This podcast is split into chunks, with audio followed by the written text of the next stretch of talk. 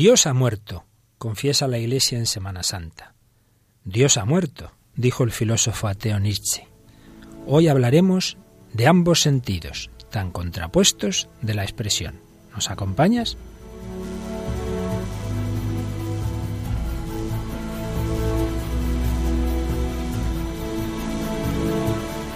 Comienza El hombre de hoy y Dios.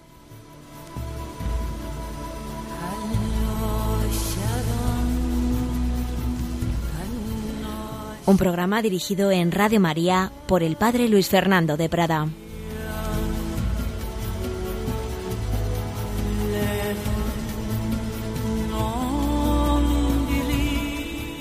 cordial saludo, queridos amigos, queridos oyentes de Radio María. Bueno, no sé si me vais a oír mucho porque tengo la voz que es una pena. Ahí cada, cada semana la garganta va a peor. Pero en fin, intentaremos resistir hasta el final del programa. Y para ello también cuento con la ayuda de un buen amigo, Jorge Velasco. Hola Jorge, ¿qué tal? ¿Qué tal? ¿Cómo estás, Luis Fer? Jorge eh, ya estuvo en, otro programa, con, en dos programas, me parece recordar. Sí, dos ocasiones ya. Muy bien, y hoy vienes aquí ayudar. a colaborar. Tú eres estudiante de periodismo, ¿verdad? Periodismo y humanidades. No está mal. Humanidades para pensar y periodismo para comunicar. Dos carreras unidas estupendas. Muy bien, Jorge. Pues esta vez hemos recibido muchos correos y muchas cartas. Yo con esto del correo electrónico a veces me olvido de mirar el casillero de la emisora y ahí también a veces recibimos correo postal, claro, porque no el, electrónico no, no anula el postal y, se me había quedado ahí un poco olvidada una carta que recibimos hace ya algún tiempo. Tú recordarás que hicimos un programa sobre Whitney Houston, vamos, no sobre ella, pero citamos a Whitney Houston, esta, esta mujer que por desgracia murió de una manera un poco extraña. Y, y, a propósito de ese programa y de esa cita que le hicimos, nos escriben desde Palencia dos amigas y colaboradoras de Radio María. ¿Y qué nos, qué nos escriben, Jorge? Mira, nos cuenta lo siguiente, dice, muchísimas gracias por el fantástico programa, pero, especial, pero especialmente os felicitamos por la misericordia con que tratasteis a Whitney. Luego, nos habla un poco de, la figura del artista y nos terminan diciendo que el Señor os bendiga, vuestras fans número one. Teresa y Celia. Teresa y Celia de Palencia, vuestras fans número uno. Bueno, pues muchas gracias, queridas amigas. Pero también hemos recibido por el, camino electrónico pues un par de correos. Uno de ellos nos lo escribe Raquel.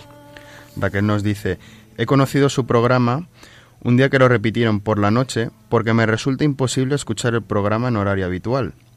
Muchas gracias por el esfuerzo, por hacernos conscientes de la semilla de eternidad que tenemos implantada y que la sociedad de hoy tanta fuerza hace para que no germine. Pues muchas gracias a ti, Raquel. Está muy bien dicho esto, el esfuerzo de hacernos conscientes de la semilla de eternidad que tenemos implantada. Eh, y que la sociedad de hoy tanta fuerza hace para que no germine, es verdad, es verdad, por desgracia. Y esto que nos dice de la repetición, ya lo hemos dicho en alguna ocasión, este programa se tiene un, segundo momento que es ni más ni menos que las 5 de la madrugada, ¿verdad? De los lunes a los martes en que se repite. También nos escribió José María Fornel, habíamos citado en el último programa Alexis Carrel, y nos ha escrito varias cosas. Bueno, nos dice que él lo leyó muy, muy joven a, a Carrel, y, nos ha mandado una serie de artículos que él tiene sobre, sobre que le agradecemos mucho. Y es que estábamos hablando, queridos amigos, de la centralidad de Dios en la vida del hombre, pero a propósito de esa centralidad de Dios no teníamos más remedio que en un programa sobre el hombre de hoy Dios que hablar de la contraposición, es decir, del ateísmo. Estábamos hablando del ateísmo en el programa anterior, vamos a seguir haciéndolo en este y en alguno más porque el tema da para mucho. Y conviene, conviene que conozcamos esta nuestra sociedad, pues con ese problema tan grave, tan grave, que es el, ateísmo. Y vamos a resumir un poquito lo que decíamos en el día anterior. Hablábamos de cómo es un fenómeno eh, actual, muy actual, porque, hombre, siempre ha habido individuos ateos, pero no una sociedad en la cual se, se extienda de una manera digamos, tan, tan común el, ateísmo. Por eso creo que recordábamos Ecadio Tespes 7, el del Vaticano II, lo que nos dice al respecto. Muchedumbres cada vez más numerosas se alejan prácticamente de la religión.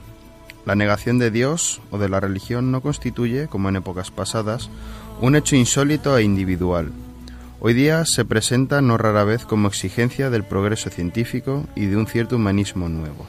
Y también en esa misma Constitución, en el número 19, se contrapone pues la, importancia de, Dios para el hombre con este fenómeno tan grave. En el número 19 de la Constitución se nos dice.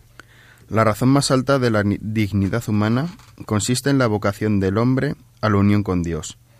Desde su mismo nacimiento, el hombre es invitado al diálogo con Dios. Existe pura y simplemente por el amor de Dios, que lo creó, y por el amor de Dios, que lo conserva. Y sólo se puede decir que vive en plenitud de la verdad cuando reconoce libremente ese amor y se confía por entero a su Creador.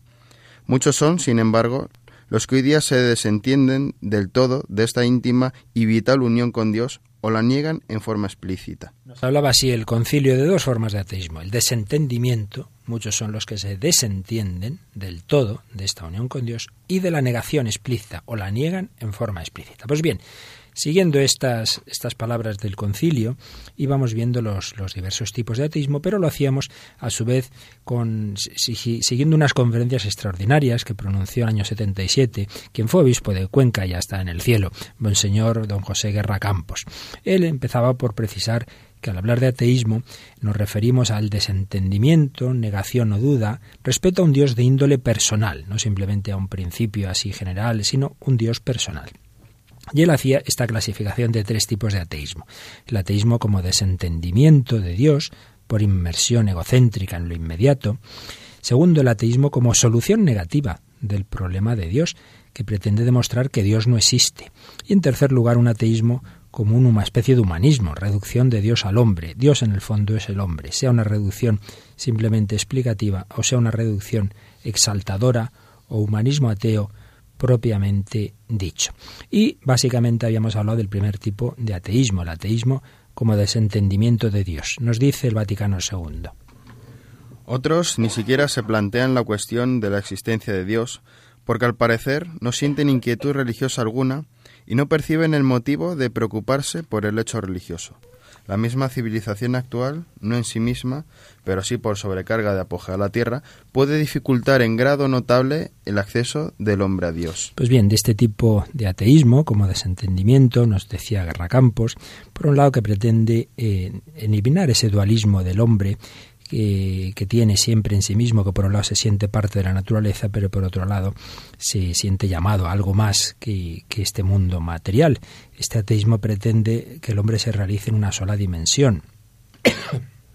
Perdón, ya digo que hoy la garganta no da para mucho. Pero en fin, seguiremos.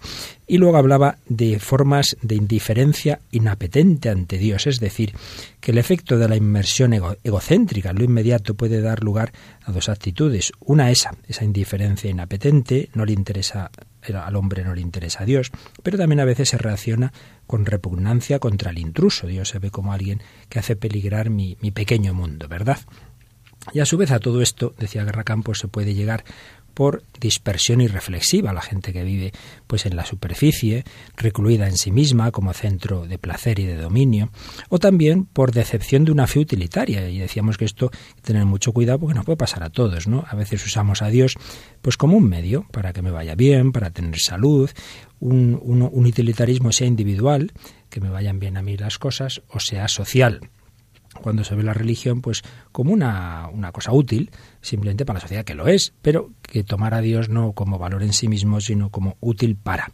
Bien, pues esto es un poquito lo que veíamos en el programa anterior. Y vamos a ver hoy ahora eh, los siguientes tipos de ateísmo. El primero, el ateísmo como negación directa de la existencia de Dios, nos dice Gadionet después 19. El ateísmo nace a veces como violenta protesta contra la existencia del mal en el mundo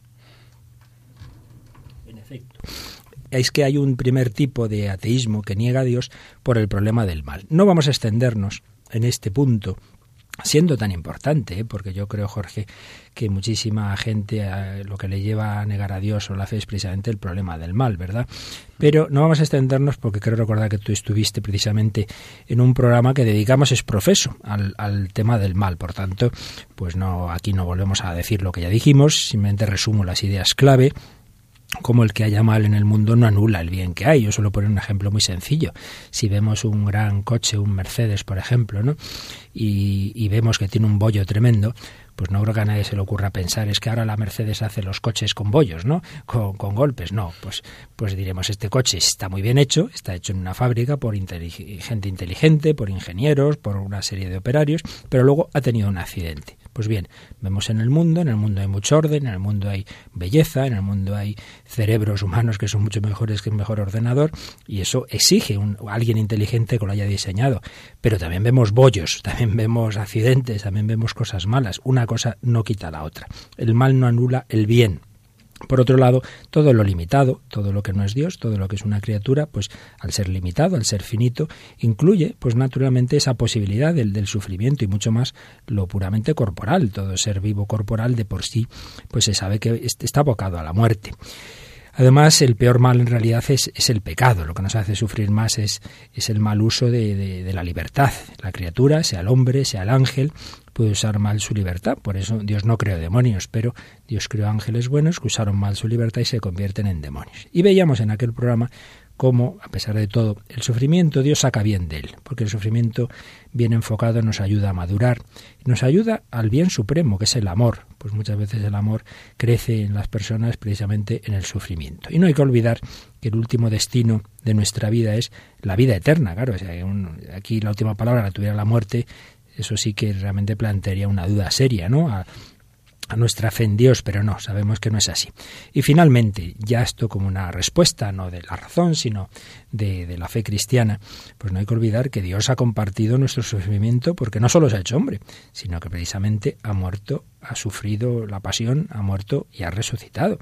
Es lo que la Iglesia celebra en la Semana Santa, en la Pascua, como tenemos un Dios que se ha unido de tal manera al hombre que ha querido compartir su pasión, muerte y resurrección. Por tanto, primer tipo de ateísmo que quiere negar la existencia de Dios es la reacción, el ateísmo por reacción ante el problema del mal. Hemos recordado unas breves pinceladas, pero insisto en que y que le interese profundizar en el tema, pues puede pedir un programa en el que lo dedicamos es profeso a este tema. Hay un segundo tipo de ateísmo de, en este bloque que es por interpretación monista del universo, es decir, el universo solo está hecho de una sola realidad. Monista viene de mono, de uno, no hay más que una realidad, ¿no?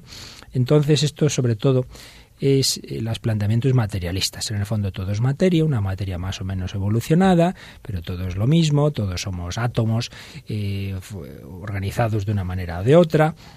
Naturalmente, este tipo de interpretación monista, en que no hay más que una única realidad, al final no solo es que niegue a Dios, hay una cosa muy importante que hay que decir, y es que niega al hombre, niega lo específico del hombre, porque entonces, ¿qué es el hombre? Pues es una máquina, es un animal más evolucionado, pero claro, entonces, ¿dónde queda su espíritu, su libertad, su trascendencia, sus deseos de infinito, de eternidad? Eh, eh, en estos planteamientos, pues eh, estos pensadores califican de ilusorias las pretensiones del hombre de este tipo, de, infinitud, de eternidad, pero también hay que explicar esa ilusión, cómo, cómo puede surgir de un universo puramente material y por casualidad un sujeto que se hace preguntas de, de sentido, que no se conforma con este mundo, que, que, no se conforma con esta vida, que necesita a Dios. Eh, Guerra Campos se hacía realmente una, una pregunta muy bonita en, en, al hacer esta, esta reflexión. ¿Cómo va a haber sitio para Dios si no tiene sentido el hombre? En cuanto, si no tiene sitio el hombre en cuanto persona, espíritu, libertad, si se prescinde de su carácter específico, incluso de su condición de sujeto observador y constructor del sistema científico que está ocupando la atención. Es una pregunta muy bien hecha. ¿Cómo va a haber sitio para Dios si no, si no tiene sitio el hombre? En cuanto el hombre en cuanto persona, en cuanto espíritu, en cuanto libertad, pues lógicamente estos planteamientos de reducción de todo a una única realidad, que al final es una realidad material, aunque en esto acaban confluyendo los planteamientos materialistas y los llamados eh, planteamientos idealistas, en el sentido filosófico de la, de la palabra, ¿no? a nivel de como el estilo de Hegel. Pues al final todo es una única realidad. Aquí podríamos meter también la interpretación atea del evolucionismo. Ya hemos dicho en alguna ocasión que por supuesto es compatible con la fe cristiana el pensar que Dios ha creado eh, a través de determinadas eh, sustancias o seres vivos que van evolucionando, una evolución que él mismo dirige en su infinita inteligencia. Es una ningún problema. Pero una cosa es eso y otra es una interpretación atea, decir, no, pues todo ha sido por casualidad, había una, una molécula primitiva, un átomo primitivo que estalló, y mire usted, pues al cabo de los millones de años, ¿verdad? De miles de millones de años, pues se han ido produciendo una serie de mutaciones casuales y tal, pues sería esa interpretación atea del evolucionismo que para nada viene exigida por lo que de por sí nos dice la ciencia sobre la evolución. Y entraría aquí también el positivismo cientificista, es decir, pensar que todo lo que el hombre puede conocer es aquello que nos dice la ciencia. Es nada más que lo puramente científico. Y no hay que olvidar que lo científico de por sí, en el sentido estricto de la palabra ciencia, es eh, lo que podemos medir, lo que podemos experimentar, lo que podemos meter en una fórmula matemática o en un laboratorio nada más que eso. Y por tanto, el decir que todo se reduce, todo se reduce a, a, lo científico, es decir, que la única realidad que existe es la realidad material y mensurable. Y todos sabemos que eso no es verdad, porque las realidades más importantes de la vida, el amor, la verdad, la belleza, la justicia, aquello por lo que el hombre lucha, pues eso no entra en ninguna fórmula ni en ningún ni en ningún experimento, ¿verdad? Por tanto, son reducciones eh, que uno hace a priori. Eso es el ejemplo que alguien ponía. Dice, vamos a echar un tipo de red eh, con unos agujeritos grandes, ¿verdad? Y luego deducimos que no hay peces pequeños. Oiga, ¿y de dónde dice usted? No, porque no hemos cogido ninguno. Oiga, si es que la red no tenía agujeros pequeños para coger peces pequeños. Usted ya ha echado una red que no puede coger peces pequeños, por lo tanto, no me diga que no hay peces pequeños. Por lo mismo, la única forma de saber la verdad es la ciencia. Como en la ciencia no aparece Dios, Dios no existe. Oiga, es que la ciencia no sirve más que para lo material. Bueno, estamos diciendo muchas cosas, Jorge, pero vamos a poner una canción ejemplificadora de, de, un poquito todo este mundo ateo, aunque sea una canción muy famosa y bonita, pero tiene su metralla. Cuéntanos a qué nos referimos.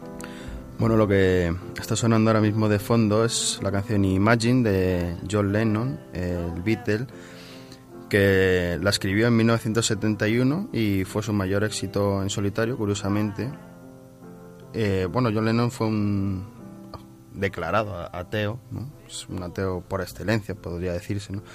y es una canción que, que tiene un mensaje, pues bastante bastante potente y bastante contrario de lo que de lo que es el, el cristianismo. ¿no? Luego lo comentamos, vamos a escucharla un poquito.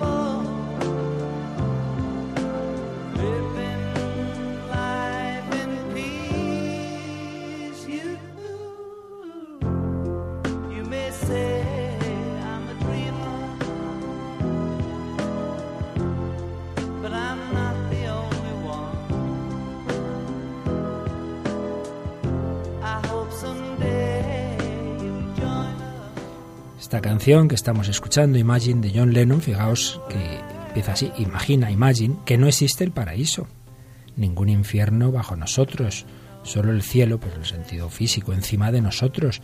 Imagina toda la gente viviendo para, para hoy. Imagina que no hay países, nada por qué matar o por qué morir, y tampoco religión alguna. Imagina toda la gente viviendo la vida en paz, etcétera. Claro, mucha gente le gusta la canción porque habla de la paz, de la unidad, eso está muy bien. Pero claro, tiene ese mensaje de fondo de como si para eso, para esa paz y esa unidad, hubiera que prescindir de Dios y de la religión. Pues fíjate, Jorge, lo que no sé si sabrás, porque es sorprendente, eh, precisamente en la Semana Santa hay un día, eh, yo creo que debe ser el único día, en que estando el Papa presente, no predica él, sino que predica el predicador de la Casa Pontificia, es el Viernes Santo. Los Viernes Santo no predica el Papa, sino el, que se llama predicador del, Vaticano, de la Casa Pontificia, que desde hace bastantes años es el padre capuchino Raniero Canta la Mesa. Pues bien, en una de las últimas Semanas Santas de Juan Pablo II, la de 2003, asombrosamente, en esa homilía de Viernes Santo de 2003, el padre Raniero Canta la Mesa comentó esta canción y, decía lo siguiente, ¿por qué esforzarse en imaginar imagine, inimaginar algo que hemos tenido ante los ojos? Un mundo sin religión, sin patrias, donde se enseñaba a la gente a vivir solo para las cosas de este mundo, ¿no es exactamente la sociedad que se propusieron realizar los regímenes totalitarios comunistas? El sueño, por lo tanto, no es nuevo, pero despertar de este no ha sido alegre. Y luego, como nos habla Lennon de que no existe el paraíso, ningún infierno, dice, canta la mesa, no, no más paraíso, no más infierno. Tampoco es la primera vez que suenan estas palabras. Y nos cita a un ateo, que luego hablaremos un poquito de la Sartre. Dios no existe, felicidad, lágrimas de gozo, no más cielo, no más infierno, nada más que la tierra. Son palabras que Sartre ponía en boca de un personaje suyo. Sin embargo, en otro drama del mismo autor, de Sartre, tres personajes son introducidos en una habitación. No hay ventanas, la luz está en su máxima potencia, hace un calor bochornoso, y no hay nada a excepción de un sofá.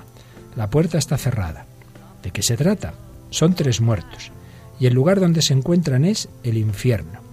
Después de que a fuerza de indagar uno en la vida del otro, las culpas de las que más se avergüenzan han sido explotadas por los demás sin piedad, uno de los personajes dice, no hay ninguna necesidad de parrillas, el infierno son los otros.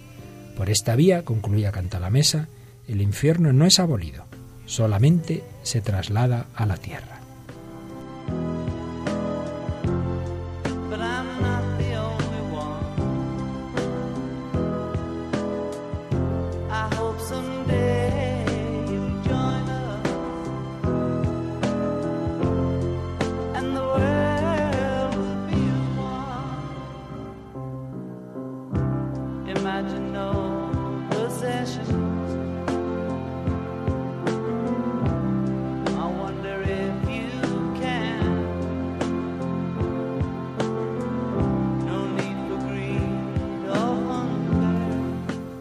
Jorge, me decías antes en un momento mientras oíamos la canción que lo que hemos dicho te ha recordado alguna conversación con amigos tuyos, ¿no? Pues la verdad que, sí, y, me, llama, me llama mucho la atención porque he oído cientos de veces en conversaciones en la cafetería de la universidad ¿no? con, compañeros de que ellos no creen, es decir, son ateos, pues muchas veces porque tienen miedo a creer. Y, eso a mí me llama muchísimo la atención. Otros me decían, es que eh, Dios se me escapa, se me escapa a mí de la mente, yo no lo puedo comprender. Y, dije yo, pues bueno, chico. Eh, pues es lo lógico, ¿no? Porque si lo pudiera comprender es que no sería Dios. Porque un Dios que podemos meter en nuestra mente es más pequeño que nuestra mente, lo por tanto no puede ser Dios. Y además que te sorprende todos los días, fíjate. Fíjate, sí. Sí, sí, muchas veces eso. En el fondo es eso, es la soberbia, el gran problema, ¿no? Que pretendemos que la realidad es lo que entra en mi cabeza. Y evidentemente eso no es así. Bueno, pues fíjate hasta dónde llega esa soberbia, que si hemos hablado de un tipo de ateísmo como solución negativa al problema, entre comillas, de Dios, bien por el mal, bien por reducir toda la realidad a una única dimensión, ese positivismo cientificista. Hay un tercer tipo, un tercer bloque, que nos hablaba Guerra Campos, que es todavía más impresionante, porque es reducir a Dios al hombre. En este caso ya ni siquiera se quedan los ateísmos de negación, que daban una solución a un problema, sino que se hace cesar en su raíz el problema, suponiendo que no hay nada que resolver, porque Dios no es más que una proyección ideal e ilegítima del hombre mismo. Dios es el hombre, Dios es el hombre. O se hace, mm, digamos, se divinizan realidades terrenas, como nos decía el Vaticano II en ese número de la Gaudium Spes 19. El ateísmo nace a indebida del carácter absoluto a ciertos bienes humanos que son considerados prácticamente como sucedáneos de Dios. Se reduce a Dios al hombre o a determinadas realidades. Pero esa reducción de Dios al hombre, decía Garra Campos, puede ser de dos tipos. Una reducción meramente explicativa, en la cual se dice todo lo que decimos acerca de Dios es un lenguaje que en el fondo está constituido por fenómenos humanos, que lo, sublimamos y pensamos que son religiosos, pero en el fondo son fenómenos humanos. Esa reducción puede ser de tipo sociologista o psicologista. Sociologista, Dios sería el modo de nombrar a la humanidad. La humanidad es algo superior al hombre individual y en esa superioridad es donde se realizan los valores de sumisión, dependencia, esperanza, que antes se proyectaban en Dios. Es decir, según estos autores, cuando hablamos de religión y de relación con Dios, en el fondo es relación con la humanidad. La humanidad es lo más grande, yo debo sacrificarme por la humanidad, eh, mi vínculo es con la humanidad, vale la pena morir por la humanidad. En el fondo, la humanidad sería Dios. Dios es la personificación de los ideales de la sociedad. Esto apareció muy claro en un famoso autor del siglo XIX, Comte, pero en otros posteriores también está un poquito esa idea.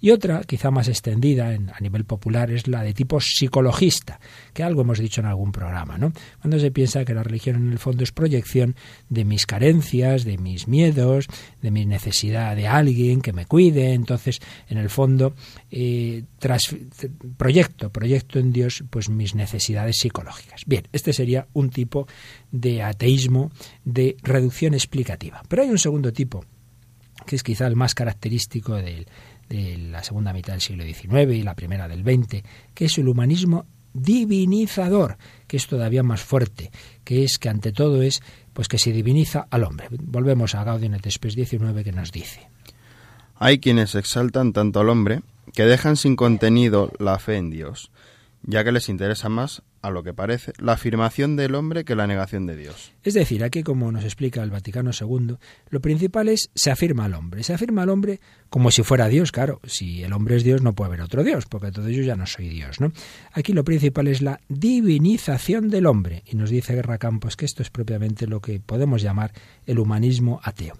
Es característico en este planteamiento, siempre se cita como inicio de esta línea de pensamiento al pensador alemán Feuerbach, Ludwig Feuerbach, Luis Porque decía este autor que el hombre, sintiéndose incapaz de realizar por sí mismo sus deseos, proyecta ilusoriamente en otro lo que querría ser, proyecta en otro el poder y la autoridad, y se queda en una parálisis inoperante de sumisión, satisfecho en consuelos evasivos. Es su alienación, es decir, eh, se enajena, es decir, da a otro por encima de lo que en el fondo le corresponde a él. Pues bien, partiendo de esta imaginaria reabsorción de lo divino en el hombre y de la consiguiente divinización del hombre, a lo largo del siglo XIX se desplegaron dos tipos de humanismo ateo. Uno, el que más extendió, de índole social y política, y otro de tipo más individual, de índole social y política, que es evidentemente ante todo el, de tipo marxista, y otro de tipo más individual. Vamos a ver un poquito. El primero, el ateísmo político y su forma marxista. Pues Marx va a seguir lo que nos dice Feuerbach y va a decir, en realidad Dios es la eficacia histórica todo la interioridad, el más allá, todo eso frena la acción liberadora. Pero, a diferencia de Feuerbach, dice Marx, no es el hombre individual el que se proyecta ilusoriamente en Dios. Es el hombre en virtud de los fallos de la estructura económica social. Es decir, el hombre cuando crea ese falso Dios es cuando está oprimido por una estructura económica injusta y por tanto piensa, dice, que cuando ya la sociedad se ajusta, cuando las cosas funcionen bien, pues la religión va a caer, digamos, por su propio peso. No, el hombre no va a necesitar de religión. Bueno, esto evidentemente el desarrollo de la historia lo ha desmentido tremendamente, ¿no? Porque se ha llegado a, muchas veces a esas injusticias tan grandes que ciertamente había bajo el capitalismo salvaje del siglo XIX. En muchísimas sociedades todo eso se ha ido arreglando, se ha ido, ha ido mejorando, pero el sentido religioso sigue permanente, está en unos sitios más, en otros menos, pero, pero eso está ahí. Y es muy curioso y muy significativo que precisamente en un régimen comunista, socialista, que se suponía al servicio de los obreros, como fue Polonia, pues es donde empieza la caída del, del, comunismo europeo por huelgas de los obreros. Es decir, que precisamente van a esas huelgas y, hacen esas reivindicaciones desde un sentido religioso, pues pidiendo que ellos quieren tener su iglesia, quieren tener su misa, van con la imagen de la Virgen de Chestokova, en fin, es toda la historia de la caída del marxismo pues niega en buenísima medida todas estas previsiones. Pero bien, es indudablemente ha sido un factor, eh, por desgracia, muy importante de difusión del ateísmo. Pues esa idea de que la religión contribuye a la alienación, eh, va contra la justicia social, por tanto, por luchar eh, a favor de la justicia, de los oprimidos, de, de los obreros, de los pobres, pues hay que luchar contra la religión. Este ateísmo eh, moderno, que, como digo, es el que más ha extendido por sus consecuencias políticas, el Vaticano II lo describía en un párrafo largo, pero vale la pena que lo leamos, ya en el número 20, el número 20 de la Gaudium et.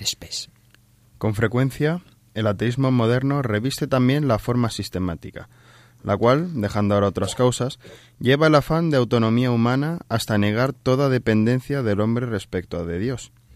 Los que profesan este ateísmo afirman que la esencia de la libertad consiste en que el hombre es el fin de sí mismo, el único artífice y creador de su propia historia, lo cual no puede conciliarse, según ellos, con el reconocimiento del Señor, autor y fin de todo, o por lo menos tal afirmación de Dios es completamente superflua. El sentido de poder que el progreso técnico actual da al hombre puede favorecer esta doctrina. Entre las formas del ateísmo moderno debe mencionarse la que, la que pone la liberación del hombre principalmente en su liberación económica y social. Pretende este ateísmo que la religión, por su propia naturaleza, es un obstáculo para esta liberación, porque al orientar el espíritu humano hacia una vida futura ilusoria, apartaría al hombre del esfuerzo por levantar la ciudad temporal. Por eso, cuando los defensores de esta doctrina logran alcanzar el dominio político del Estado, atacan violentamente a la religión, difundiendo el ateísmo, sobre todo en materia educativa, con el uso de todos los medios de presión que tiene a su alcance el poder público. Muy bien, Jorge, gracias. Es un párrafo denso donde nos ha hablado al final de este ateísmo marxista, pero antes nos ha hablado también de que el progreso técnico actual puede dar al hombre la impresión de que él es una especie de Dios. Y creo que en esta en relación con esta idea nos has traído una película que refleja muy bien esta idea, que casi el hombre se cree Dios y, que por tanto es dueño de la vida, etcétera. Es una película que ya citamos en otra ocasión, pero con otro sentido, y hoy nos viene muy al pelo. ¿Qué película?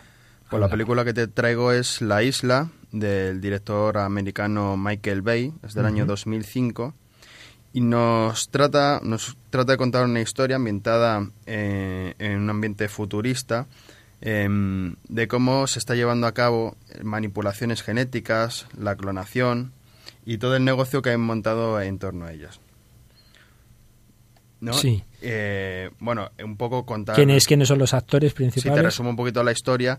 Eh, hay dos super... Eh, bueno, eh, a mediados del siglo XXI, más o menos, para situar la historia, eh, Lincoln Seiseco y Jordan Delta 2, interpretados por Iwan McGregor y Scarlett Johansson, son dos de cientos de supervivientes de una catástrofe ecológica que extinguió a toda la humanidad. eso, es lo que les cuentan, claro, que no es verdad. Y viven recluidos en, en, un, en un complejo y eh, tienen la esperanza de ser llevados siempre a la isla ¿no? de esa selección. Y entonces, em, bueno, eh, Lincoln se va haciendo preguntas y va a descubrir que, su vida corre verdadero peligro. ¿no? Y tampoco para no desentram, eh, desentramar mucho, em, pues lo que se trata es de que, de que al hacerte preguntas te van persiguiendo. ¿No? Te va persiguiendo ese poder eh, hasta tal punto de que a veces pueden llegar a, acabar con tu vida, ¿no? En el fondo lo que trata la película es de, de, una crítica, pues como ya he comentado al principio, sobre la manipulación genética y la clonación y todo el negocio que han montado ellas, de, cómo se aspira a prolongar la vida a cualquier precio, porque bueno esto, estos personajes realmente son clones de, otros originales ¿no? y, y, se, y se muestra perfectamente la soberbia y la ambición ¿no? y, que todo está al servicio de los poderosos y de una ciencia que, últimamente ya está desprovista de, de, todo valor ético y que nos conduce a una verdadera contaminación donde los sentimientos a los personajes se le reducen ya a meros implantes de memoria la vida ha dejado de ser respetada porque se les lleva a la isla, la isla se los van a, cargar, básicamente, ¿no? Y entonces funcionan como productos. Esos hombres, esos clones, en el fondo son productos. En efecto, no vamos a decir más, pero vamos a escuchar un par de escenas muy distintas de la película. Primera, brevísima, es cuando este joven, ese que dices que se va haciendo preguntas, ¿no? Lincoln. Que Lincoln le, le consideran como si fuera un producto, pero no, evidentemente es un ser humano, tiene alma y por tanto se hace preguntas. Entonces, eh, hay uno de los que colabora en este lugar que es buena gente, se van haciendo amigos y, y tiene conversaciones con él. Lo que pasa es que me llama la atención que en un momento dado sale la palabra de Dios y vamos a escuchar la respuesta del amigo que precisamente parece que va un poco en esta línea, un poco eh, de un Dios como si no interviniera en nuestra vida. En una segunda escena, un poquito más larga que vamos a escuchar, es cuando un policía que han llamado para esa persecución de estos que se han escapado, se va dando cuenta de lo que está ocurriendo allí, se da cuenta de que no son productos, de que son seres humanos, de que el médico que dirige todo esto, supuesto médico científico, pues es un soberbio y que está haciendo unas cosas espantosas. Entonces escuchamos el diálogo entre ese policía y el científico que dirige toda esa planta. El tío se cree que es Dios. Típico de los médicos, creen saberlo todo. ¿Qué es Dios? Oh, ¿Alguna vez has cerrado los ojos y has pedido algo que deseabas mucho? Dios es el que te ignora. Oh, vale. ¿Sabe que mi padre participó en la rebelión burkinabe? Mi padre fue asesinado. Mis hermanos y yo marcados. Así, todos sabían que éramos humanos de segunda. He hecho cosas de las que no me siento orgulloso. Al final ves que la guerra solo es un negocio. ¿Cuándo matar se convirtió en su negocio? Es mucho más que eso. He descubierto el santo grial de la ciencia, señor Loran. Yo doy vida. Los agnates solo son herramientas, instrumentos, no tienen alma. Las posibilidades son infinitas. Dentro de unos dos años, estaré en disposición de curar la leucemia infantil. ¿Cuántas personas pueden decir eso, señor Loran? Usted y Dios, ¿no? Es lo que quería oír, ¿verdad?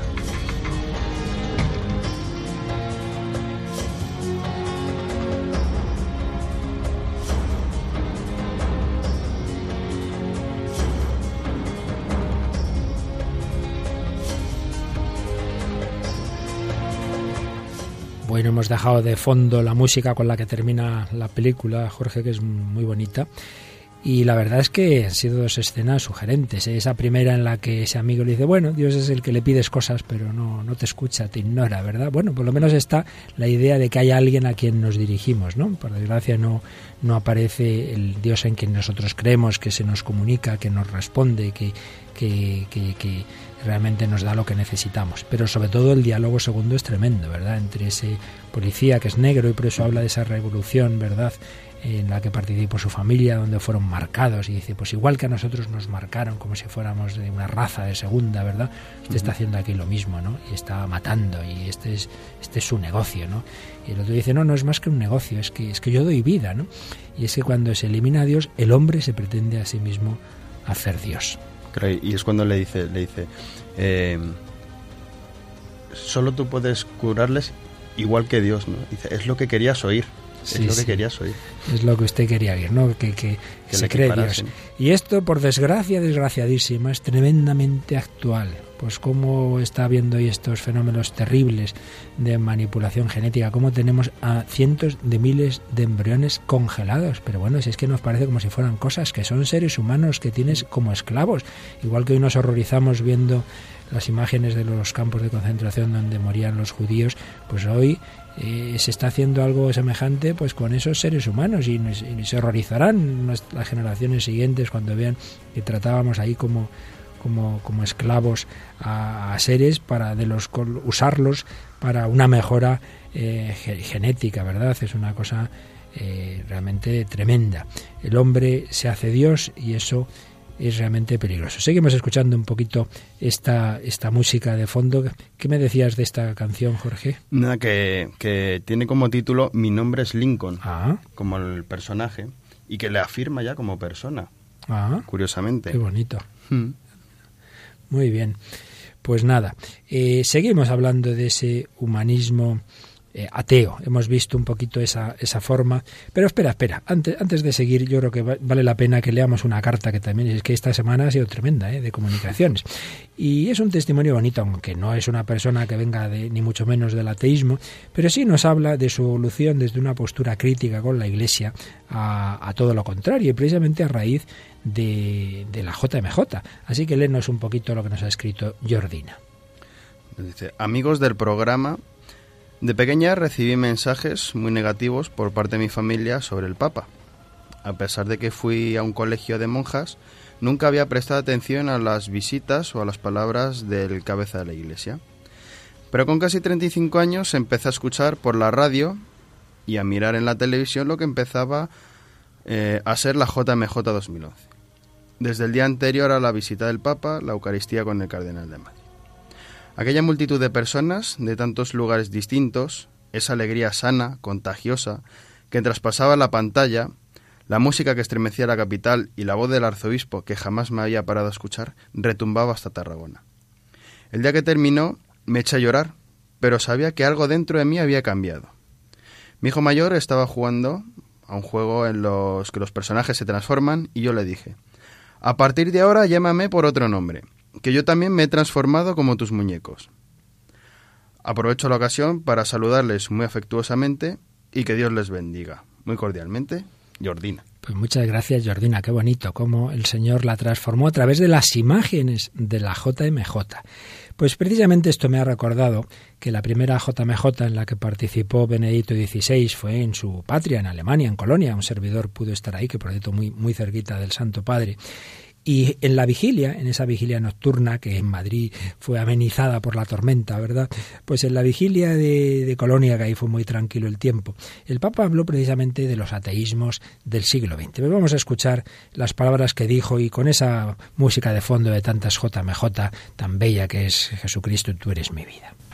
En el siglo pasado hemos vivido revoluciones cuyos programas común fue no esperar nada de Dios, sino tomar totalmente en las propias manos la causa del mundo para transformar sus condiciones.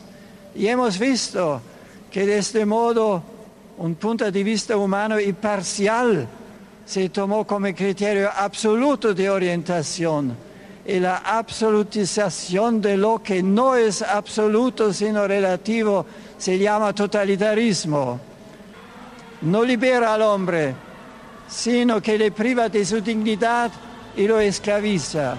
No son las ideologías las que salvan el mundo, sino solo dirigir la mirada a Dios vivente, que es nuestro Creador, el garante de nuestra libertad, el garante de lo que es realmente bueno y auténtico. La revolución verdadera consiste únicamente en mirar a Dios, que es la medida de lo que es justo y al mismo tiempo es el amor eterno. ¿Y qué puede salvarnos si no es el amor?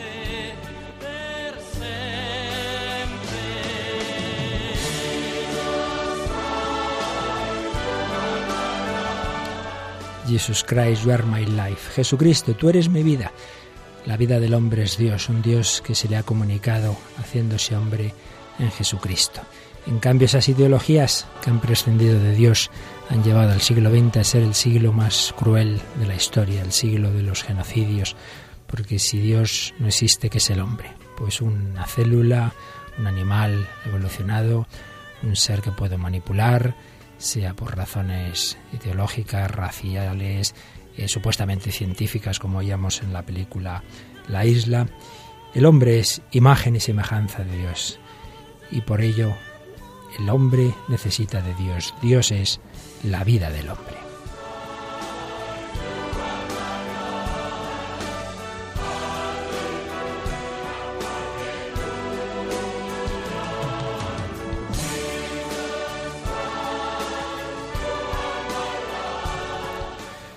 Bien, Jorge, pues ahora sí vamos a seguir avanzar un poquito más. Si hemos hablado de ese humanismo ateo de tipo más bien político, social, marxista sobre todo, digamos algo de otro de tipo más individualista. El primer autor en esta línea más conocido es Nietzsche, citábamos al principio del programa.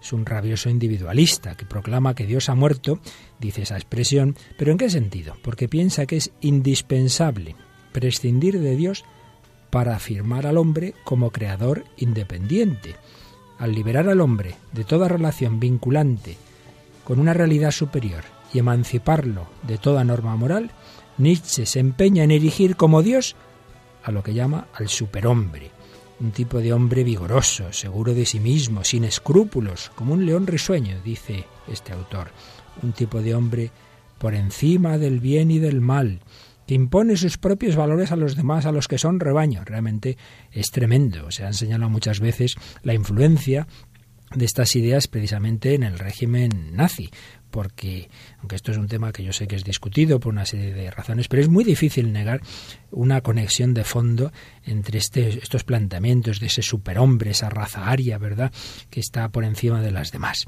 Bien, un tipo de ateísmo individualista, el de Nietzsche, y otro, el de Sartre. Sartre, que es curioso, pues porque claro, aquí todos cada uno tenemos nuestra historia, ¿no? Y hay una obra que muy poco conocida de Sartre, muy bella, que algún día la, estudiaremos, Barioná, una especie de auto de Navidad que escribió en un campo de concentración. Pues bien, en la introducción muy buena que se ha hecho en España, se, nos recuerda una cosa que dijo Sartre en su momento. Yo presentía la religión, la esperaba, era el remedio. Si me lo hubieran negado, la habría inventado yo mismo. Pero en el Dios al uso que me enseñaron no encontré lo que espera, el, el que esperaba mi alma. Necesitaba un creador y me daban un gran patrón. Y aquí vemos que, en efecto, muchas veces, por desgracia, hay personas que niegan a Dios porque le han presentado una imagen falsa de Dios, un Dios despótico, un gran patrón, como nos dice aquí Sartre. Si le hubieran mostrado al Dios que, precisamente al, al mirarnos no nos cosifica como pensaría él después, sino al revés, que nos da la vida, que nos hace felices, pues seguramente hubiera seguido su pensamiento un, camino distinto. Pero en fin, así fue. Lo que, lo que él pensó después es que el hombre es libertad sin referencias, sin norma alguna. Dios no existe porque no puede existir y porque si existiera yo no sería libre ni independiente. Mas esta libertad no tiene más valor que el de ser ella misma no tiene ningún sentido los actos que hace el hombre. Es una libertad incapaz de crear valores para nadie. Solo es capaz de producir actos sueltos. Claro, entonces la vida se vuelve absurda, sin sentido. Como tal hay que aceptarla. Para que no fuera así, el hombre tendría que tener la libertad de Dios, tendría que ser Dios, pero no lo es ni puede conseguir serlo. Por eso es esa paradoja tremenda de Sartre, ¿no? Dice, el hombre es una pasión inútil, porque en el fondo quiere ser Dios, tiene pasión de lo divino, tiene pasión de crear los valores, pero, pero no puede y por tanto es una pasión inútil. Realmente es, es tremendo, es tremendo este planteamiento. Bueno, como siempre tenemos algún converso, esta vez vamos a, resumir un poquito lo que nos hemos, hemos leído en un, en un, digital, Religión en, Libertad, que, nos, que, que hay una, una, crónica de Juan Antonio Ruiz que nos habla de la conversión de un chico norteamericano Devin Rose, que fue ateo. Luego se acercó a Dios, luego se hizo protestante bautista concretamente y finalmente acabó en, el catolicismo. Eh, no sé si hoy ya tenemos poco tiempo, podremos verlo todo con calma, pero por lo menos léenos los primeros pasos de, su conversión. Jorge, nos resumes un poquito, por favor. Hmm. Eh, bueno, Devin Rose eh, venía de una familia de tradición cristiana, pero siempre le habían inculcado unos valores que según él decía que provenían del fango original. en su adolescencia, pues él siempre se fue declarando ateo y el paso por la escuela le ayudó, pues, a envalentonarse a, a seguir esta, esta postura, ¿no? Sin embargo, cuando va a la universidad, algo le cambia. Empieza a tener éxito con la familia, amigos, la novia, pero a él algo le seguía, le seguía sin funcionar, ¿no? Y, y decía, dice, empecé a ser devorado por la ansiedad. Me ponía nervioso en las reuniones sociales, en los restaurantes, cine, estando en clase, y con el paso del tiempo esta ansiedad no le hizo eh, más que aumentar y le, y le, llegaron a dar ataques de pánico, incluso a, desear la muerte. Ante esta, y ante esta situación, Pues eh, se, ya, ya se propone y dice, em, me toca enfrentar a mi ateísmo. Dice, la delgada capa de la comodidad, la prosperidad y el bienestar general me habían protegido siempre de mi vida de enfrentarme a las terribles conclusiones existenciales de mi visión del mundo. Un día, en un inquietante sueño despierto, vi ante mí de manera total la oscuridad, una vacía manifestación viva de mi desesperación. En medio de este dolor, va a su madre, le cuenta lo que le ocurre y deciden ir a un psicólogo. Al principio parece que la terapia les, les empieza a dar resultados, pero él seguía con, sus ansiedades. Decía, creía que mis, que mis problemas eran solo un producto químico en mi cerebro, pero ya había intentado todas las tácticas posibles para vencer la ansiedad y no había funcionado. Entonces, o me suicido o trato de creer en Dios. ¿No? Con esta dicotomía ante el cambio, vuelve eh, y se lanza ya eh, a tratar de creer. Dice, sabía que si Dios no existía, tratar de creer en Él no iba a funcionar. Pues sería solo una táctica mental más entre la multitud que había intentado antes, sin éxito alguno. Y aunque pedir ayuda a Dios era algo que sublevaba mi interior, no teniendo nada que perder, le di una oportunidad.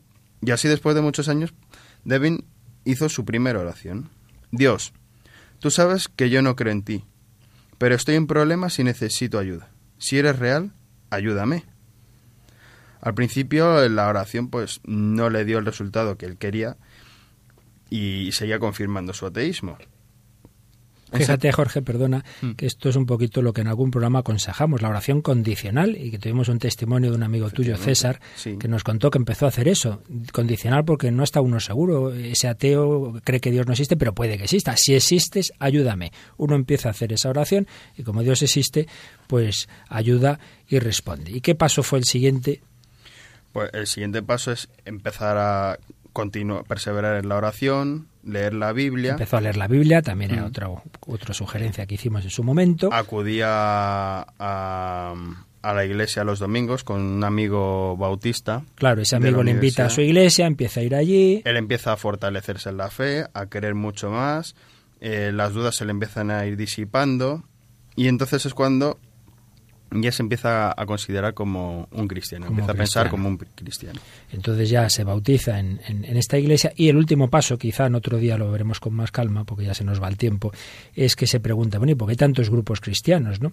Y es cuando Mm. ya acaba dando el paso a la, a la iglesia católica. Con lo cual, de- el primer paso fue un ateísmo tranquilo, luego un ateísmo pues intranquilo, digámoslo así, una búsqueda, un preguntarse por, por Dios, el, el empezar a hacer la oración condicional, el empezar a leer la Biblia, el conocer a cristianos, el ir a- al grupo donde le invitan, a esa comunidad cristiana donde se acaba de, bautizar. eh, y finalmente, bueno, pues el ver que la plenitud de la fe cristiana está en la Iglesia Católica. Fue un hijo pródigo que volvió a casa. Por eso vamos a terminar nuestro programa escuchando una canción de Gonzalo Mazarrasa. Vuelve, amigo, vuelve.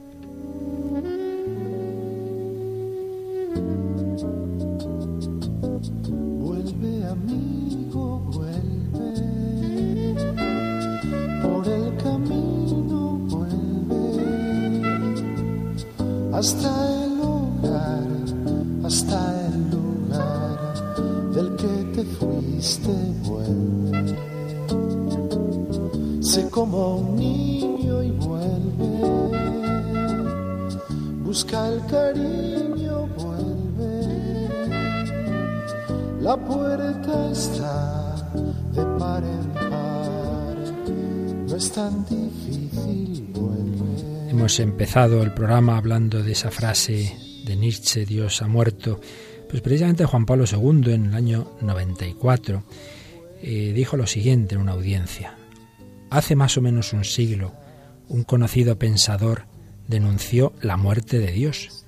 Pues bien, precisamente del corazón del Hijo de Dios, muerto en la cruz, ha brotado la fuente perenne de la vida que da esperanza a todo hombre. Del corazón de Cristo crucificado nace la nueva humanidad, redimida del pecado. El hombre del año 2000 tiene necesidad del corazón de Cristo para conocer a Dios y para conocerse a sí mismo. Tiene necesidad de Él para construir la civilización del amor. Vuelve por el camino vuelve. Vuelve, amigo, vuelve. De estos caminos a los que nos ha llevado ese ateísmo del que hemos ido hablando estos días y seguiremos haciéndolo, pues que nos matan, matan la vida del hombre. Dios ha muerto, decía Nietzsche, pero en realidad Dios ha muerto por ti, porque Dios quiere ser tu vida. Pues vamos a pedírselo al Señor que descubramos ese amor tan grande de un Dios que ha sido capaz de sufrir y morir por todos nosotros.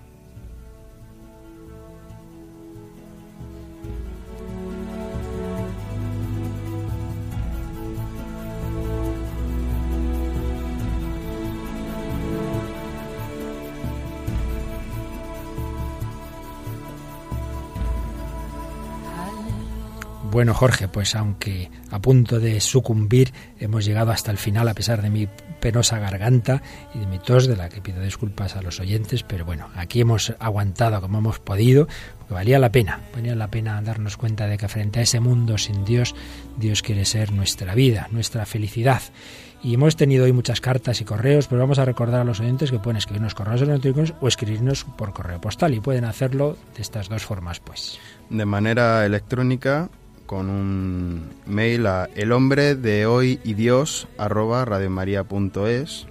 Repito, el hombre de hoy y Dios, todo junto, arroba radiomaria.es. Si lo quieren hacer de forma postal, nos envían a Radio María con el asunto programa El hombre de hoy y Dios al Paseo de los Lanceros número 2, código postal 28024 de Madrid.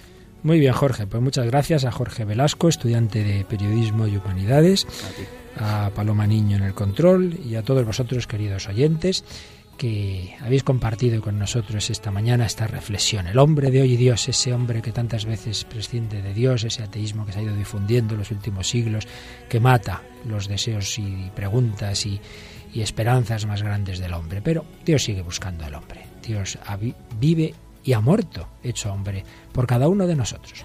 Pues que descubráis cada vez más ese amor de Dios. Que los bendiga y hasta el próximo programa, si Dios quiere.